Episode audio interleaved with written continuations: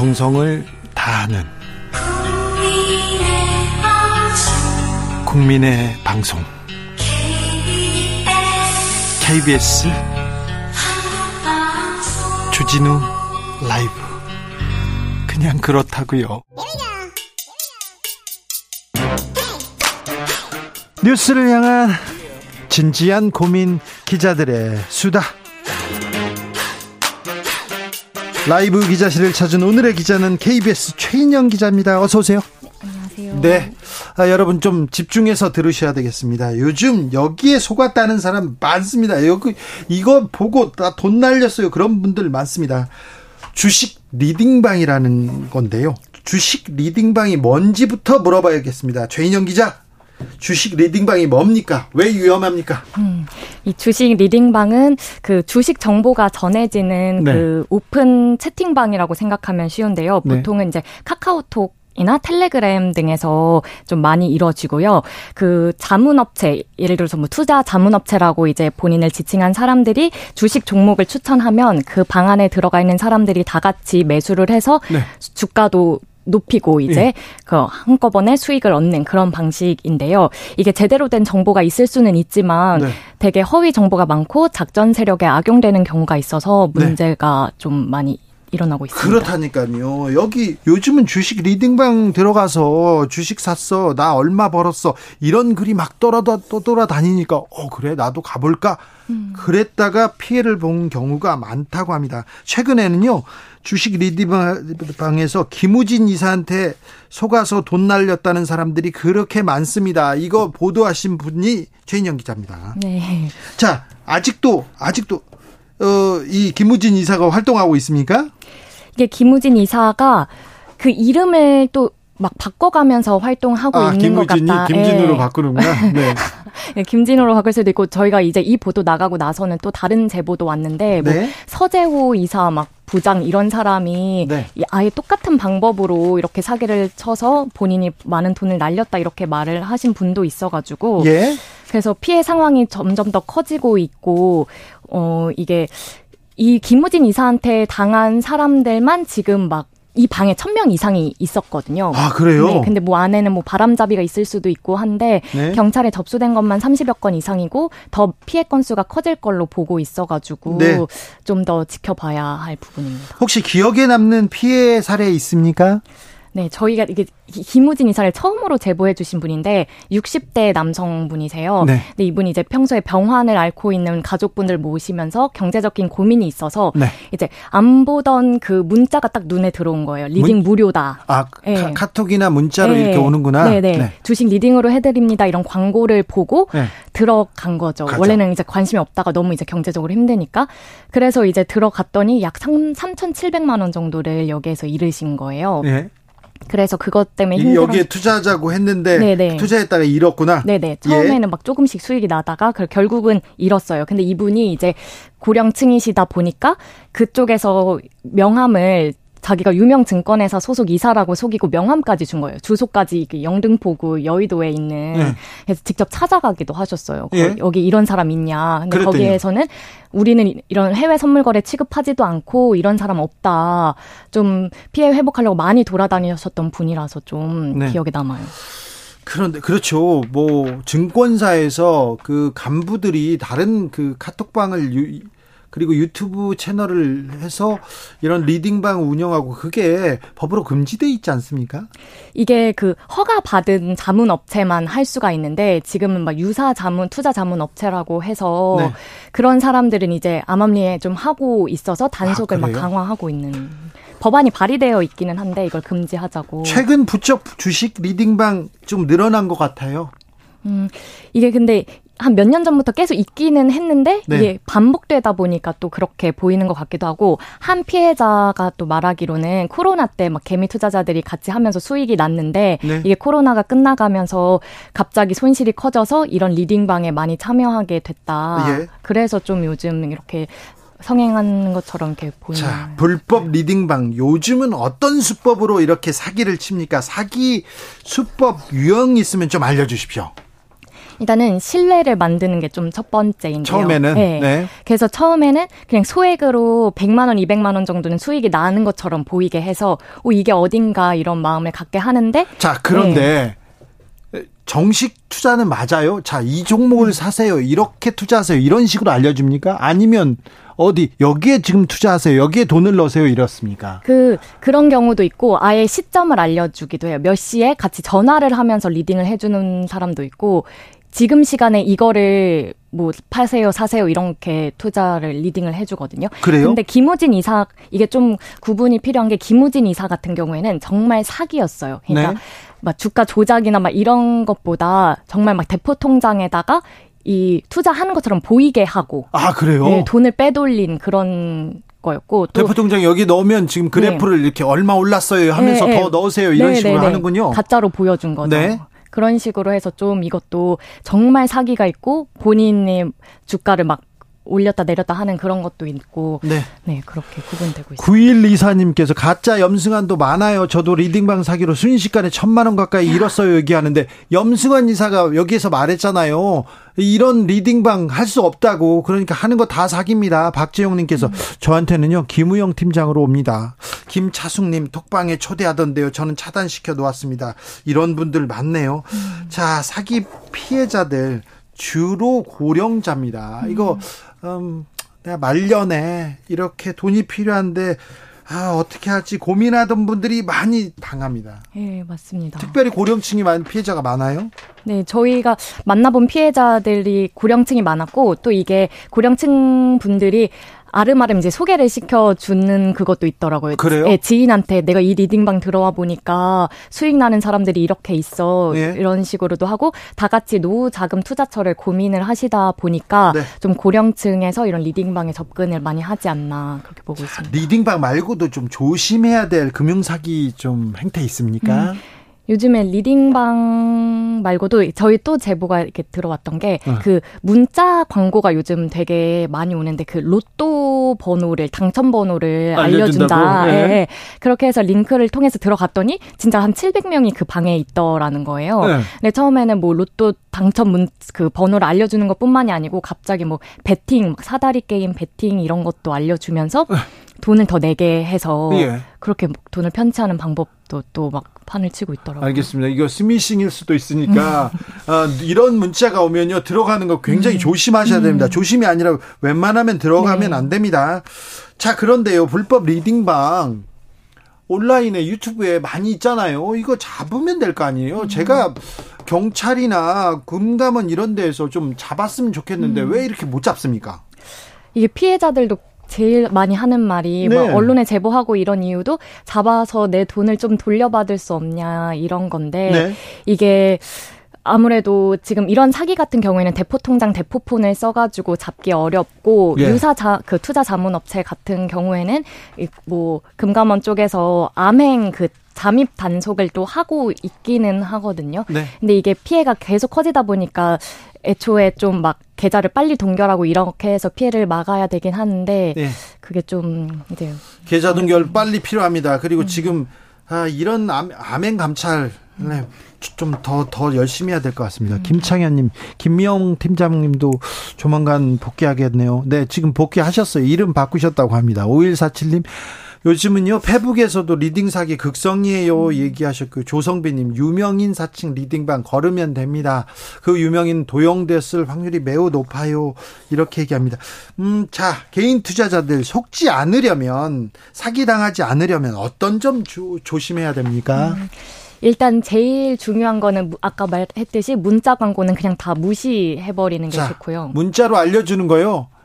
여기까지 왔으면 다 이게 쓸모없는 정보예요. 음. 그러니까 걸으세요. 그리고 믿고 걸으시고요. 네, 또. 그리고 이 그 금융 소비자 정보 포털 파인이라고 네. 이제 그 만들어진 이게 그 포털이 있는데 네. 거기에서 이게 허가 받은 자문 업체인지 조회를 해볼 수가 있습니다. 네. 그래서 그거를 꼭 확인을 해보시면은 이제 좀 예방이 될 수 있을 것 같고 금감원 쪽에서는 네. 그냥 텔레그램, 유튜브, 카톡에서 나오는 정보는 그냥 다 거짓말이라고 봐라 이렇게 말씀을 했어요. 아, 그렇습니다. 네. 혹시 이런 거 리딩방 이거 불법 리딩방 사기 리딩방 이렇게 하면서 아 취재하다가 어 이거 이거 괜찮을 것 같다 그래가지고 막 투자하거나 그러진 않죠. 저요? 네.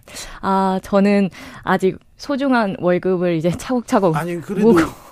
이게 사기인가 아닌가 이렇게 직접 들어가 보고 그런 그럴 아, 거 아니에요. 쳐본 적은 있습니다. 이게 정말 그래. 어떻게 돌아가고 있나, 네. 진짜 막 활발히 운영되나. 네. 근데 제가 뭐 아직 투자를 하진 않았고요. 네. 저는 암행 단속으로 신고를 하고 싶습니다. 알겠습니다. 윤지연님께서 전화 와서 주식 추천하길래요. 반대로 코인을 추천했습니다. 서로 막 웃다가요. 제가 끊기 전에 그렇게 개미 투자자를 괴롭히지 말라고 했더니 솔직하게 그냥 미안해요 이렇게 하더라고요. 네 그런 분도 있었네요. 오. 어. 자 오늘 얘기 잘 들었습니다. KBS 최인영 기자였습니다. 후속 보도 기다리고 있겠습니다. 네, 감사합니다. 교통정보센터 다녀올까요? 김민혜 씨.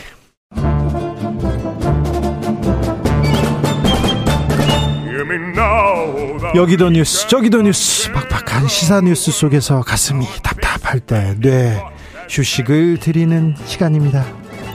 오늘도 맛있는 책을 만나보겠습니다. 책의 맛. 김갑수 평론가 어서 오세요. 안녕하세요. 정선태 교수님 어서 오세요. 네, 안녕하세요. 자, 오늘은 어떤 책 읽어볼까요?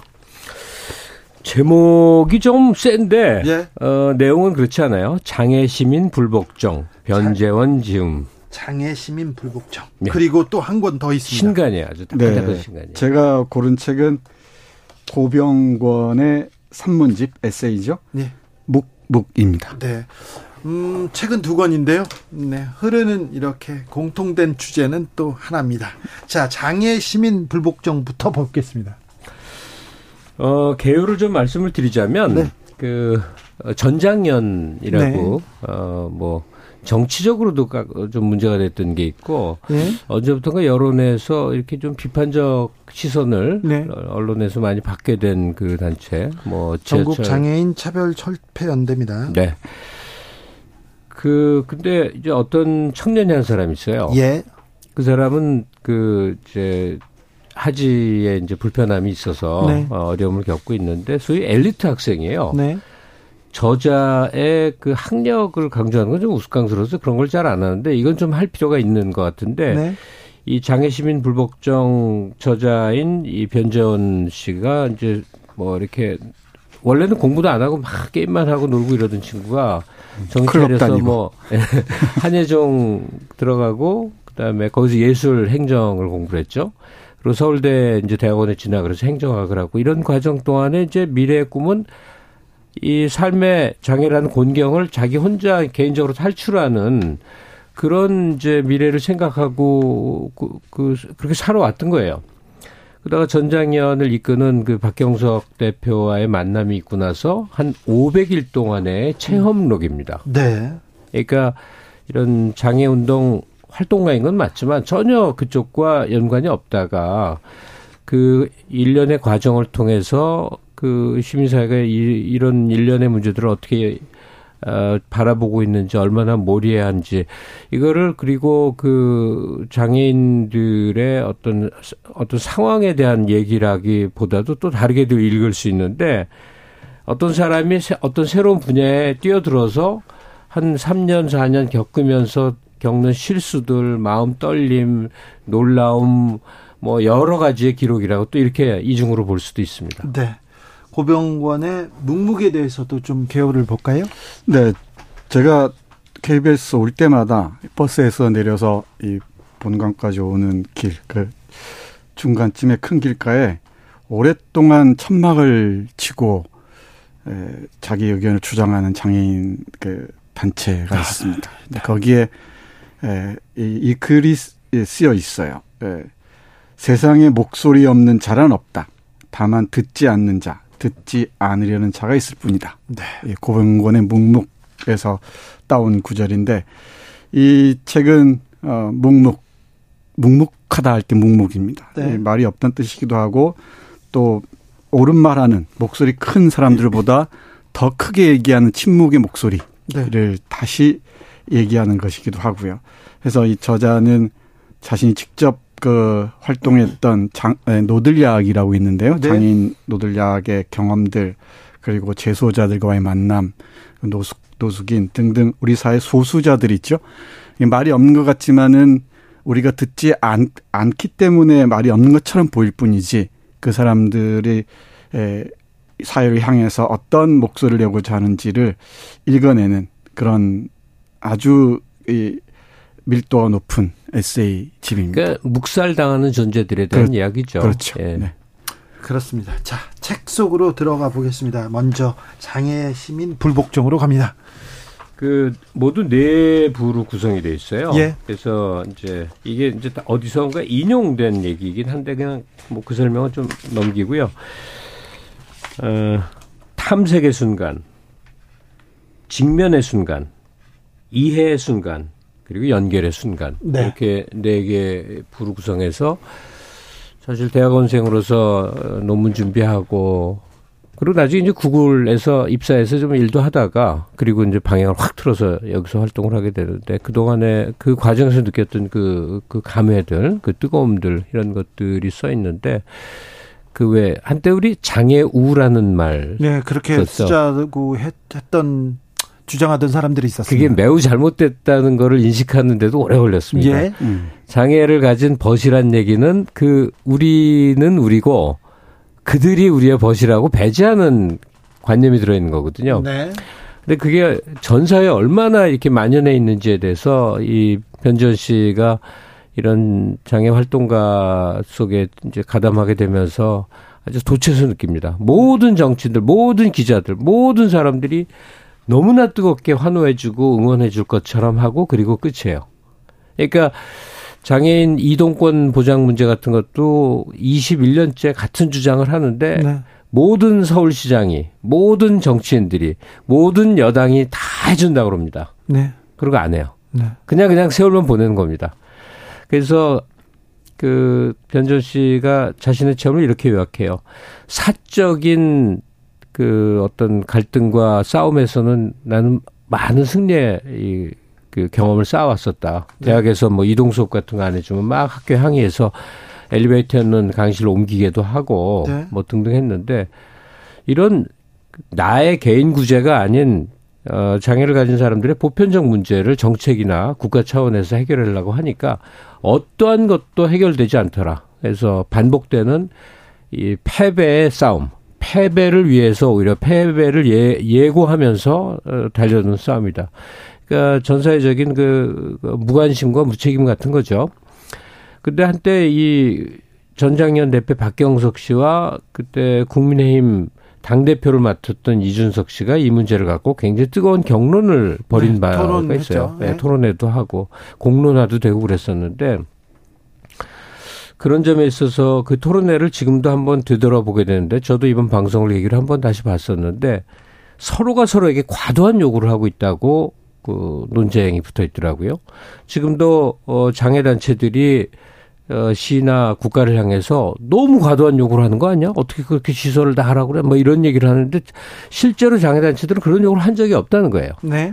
그 평범한 일상을 누리기 위한 것이 생존의 투쟁이 되어버린 그들에게 최소한의 편익 또 최소한의 권리 보장을 해달라는 건데 그러니까 지금 책 내용 속으로 들어가면 뭐 제가 사실 밑줄 치고 오질 못해갖고요. 네. 그 그동안 쭉 학문을 해온 사람답게 그 아주 아주 손, 손쉬운 문체로 이 상황을 그 조목조목 알 수 있게 얘기에 들어갔는데 네. 그좀 널리 읽혔으면 한다 하는 마음이 우선 앞섭니다. 일종의 대, 대국민 보고서 같아요. 네. 네. 같은 그 맥락에서 얘기할 수 있을 것 같은데 에, 자선가가 무례한 경우를 상상할 수 있겠습니까? 자선가의 무례라. 네. 이 자선가의 무례라는 제목의 글인데요. 예, 동정하는 자가 동정받는 자의 그 물에 분노할 때 많이 있죠. 네. 예, 그러니까 내가 이렇게 베풀어 주는데 네. 저렇게 무례하게 굴다니. 네. 그러면 분노한단 말이에요. 네. 근데 이, 이 입장을 바꿔 보면은 이 동정을 받는 사람들의 그 내면 풍경이랄까요? 그런 그 자의식 같은 것도 되돌아 봐야죠. 근데 네. 자선가들은 대부분의 경우 어 장애 우라는 표현에서 그렇듯이 뭔가를 베풀어 준다. 네. 내가 내가 베푸는 대로 받아라 라는 것이죠. 네. 여기에 대해서 조금 잘못하거나 그러면은 바로 이 그 준자로서 분노한다는 것입니다. 이, 이와 관련해서 한 문장 짧게 읽어보겠습니다. 자선가의 분노는 어떤 분노인지 아시겠죠? 이게 네. 자선가의 분노는 그의 선행이 소유물에 대한 욕구에서 나왔을 보여준다. 니체의 말을 빌자면 그는 이미 구상에서부터 가난한 사람들을 소유물처럼 마음대로 취급했다. 상대방이 자기가 원하는 행동을 할 것이라고 무의식적으로 전제한 것이다. 그러나 이런 전제에 입각한 선행은 그 자체로 상대방을 사물화한다. 인형놀이와 같다. 멋진 옷을 입혀주고 머리도 예쁘게 따주었지만 내가 원한 자리에 내가 원한 포즈로 있기, 있기를 바라는 그런 인형 말이다.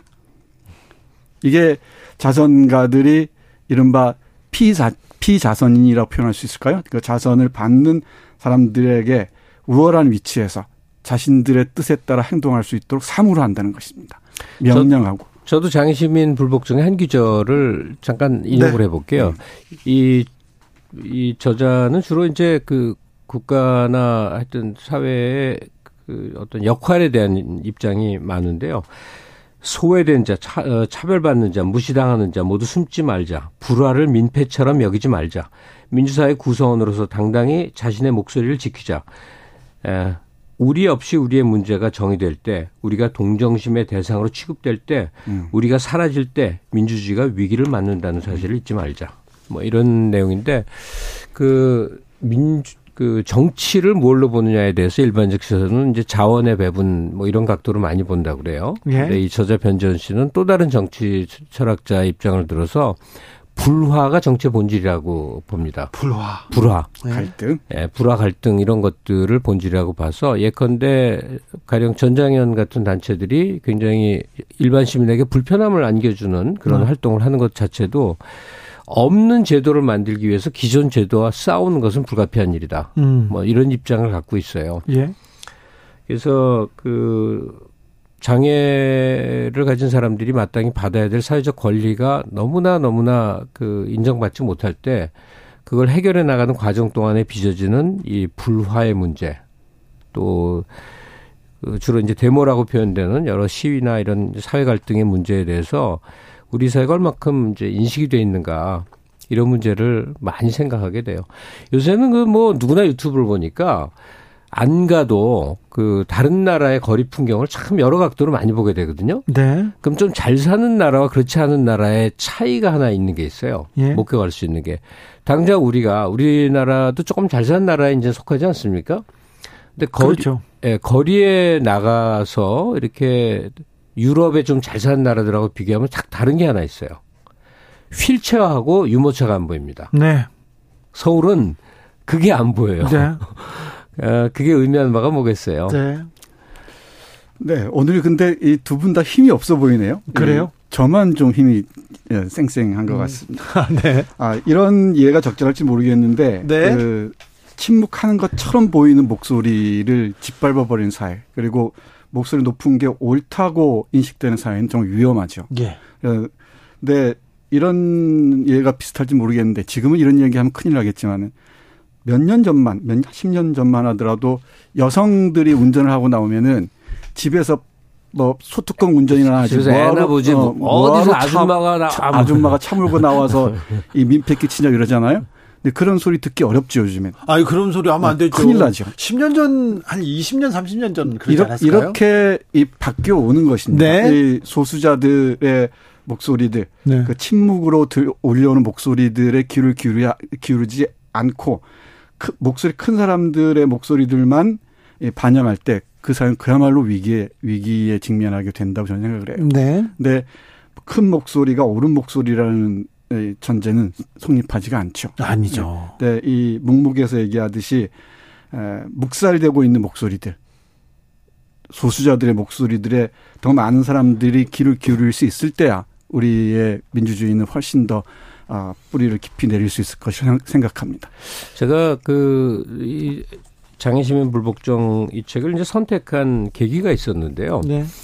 요새 이제 선생님들 교권 문제가 전 사회적인 그 이렇게 공론화장에 오르게 됐고 그 학부형들이 특히나 얼마나 그야말로 몰상식한 행태를 벌여왔던가. 근데 그 요즘 요 1, 2년 새 갑자기 생긴 게 아니잖아요. 그렇죠.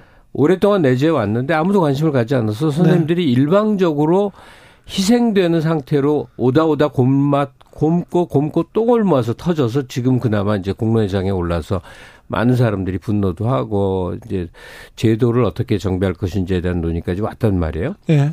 그러니까 그런 각도로 보자면 그보다 훨씬 더 크고 오래고 뿌리 깊은 문제가 바로 이제 장애인들의 인권 문제.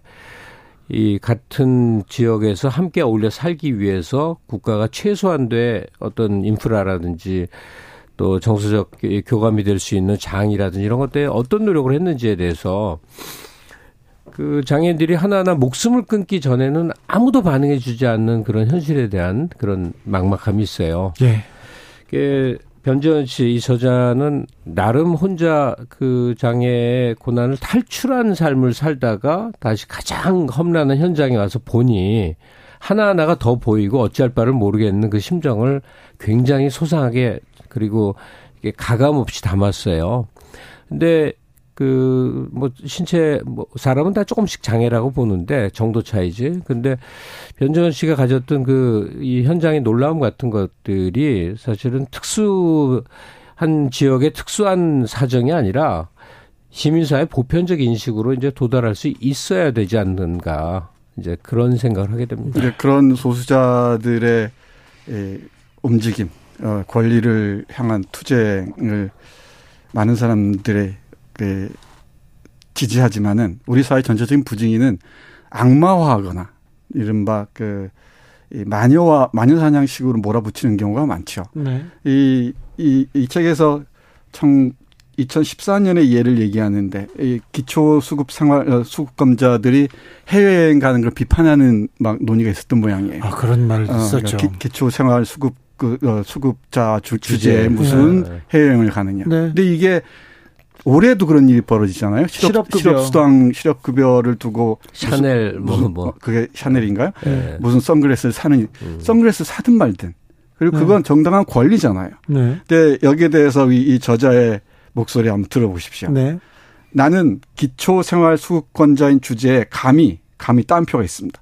해외여행을 한 해에 두 번씩이나 다녀온 사람들을 존경한다. 한편으로 그 억척스러운 생활력을 존경하고 다른 한편으로는 사회적 권리를 사회적 채무로 바꾸려는 권력자들의 음흉한 음모에 굴하지 않는 그 정신을 존경한다. 도덕이라는 이름의 돌멩이로 맞아야 하는 존재가 있다면 그들이 아니라 자기들의 탐욕을 멈추지 않으면서도 감히 주제넘게 두 번이나 해외여행을 했다고 가난한 사람들을 사람들 목줄을 죄고 흔드는 사람들과 그들의 정부다. 나는 그렇게 생각한다. 음. 예, 장애인 문제가 결국은 우리의 문제고 우리 언젠간 얘기, 얘기한 것 같습니다만은, 어, 잠, 잠재적 장애인일 수도 있죠. 우리 네. 모두가. 네. 또 잠재적 소수자일 수도 있고. 네. 그 공감의 토대가 바로 거기에 있지 않는가 싶습니다. 근데 이제 장애 문제에 대한 이제 인식의 문제는 상식, 몰상식 그 차원이 더 큰 것 같아요. 음. 어, 최근에 우리를 아주 놀래키면서 즐겁게 한 게 뭐냐면 나 카이스트 경영대 네. 나와서 MBA 한 여자야 하여튼 예. 뭐 아, 극단적으로 처참할 정도의 이제 그 천박함과 몰상식을 보여준 어떤 학부모라는 사람. 네. 근데 그게 굉장히 특이한 사례일까? 학력 거짓말까지 해가면서 자기를 내세우는 이게 그렇지는 않을 것 같아요. 그 사람이 대단한 또 뭐 뭐냐 그것도 아니고 네.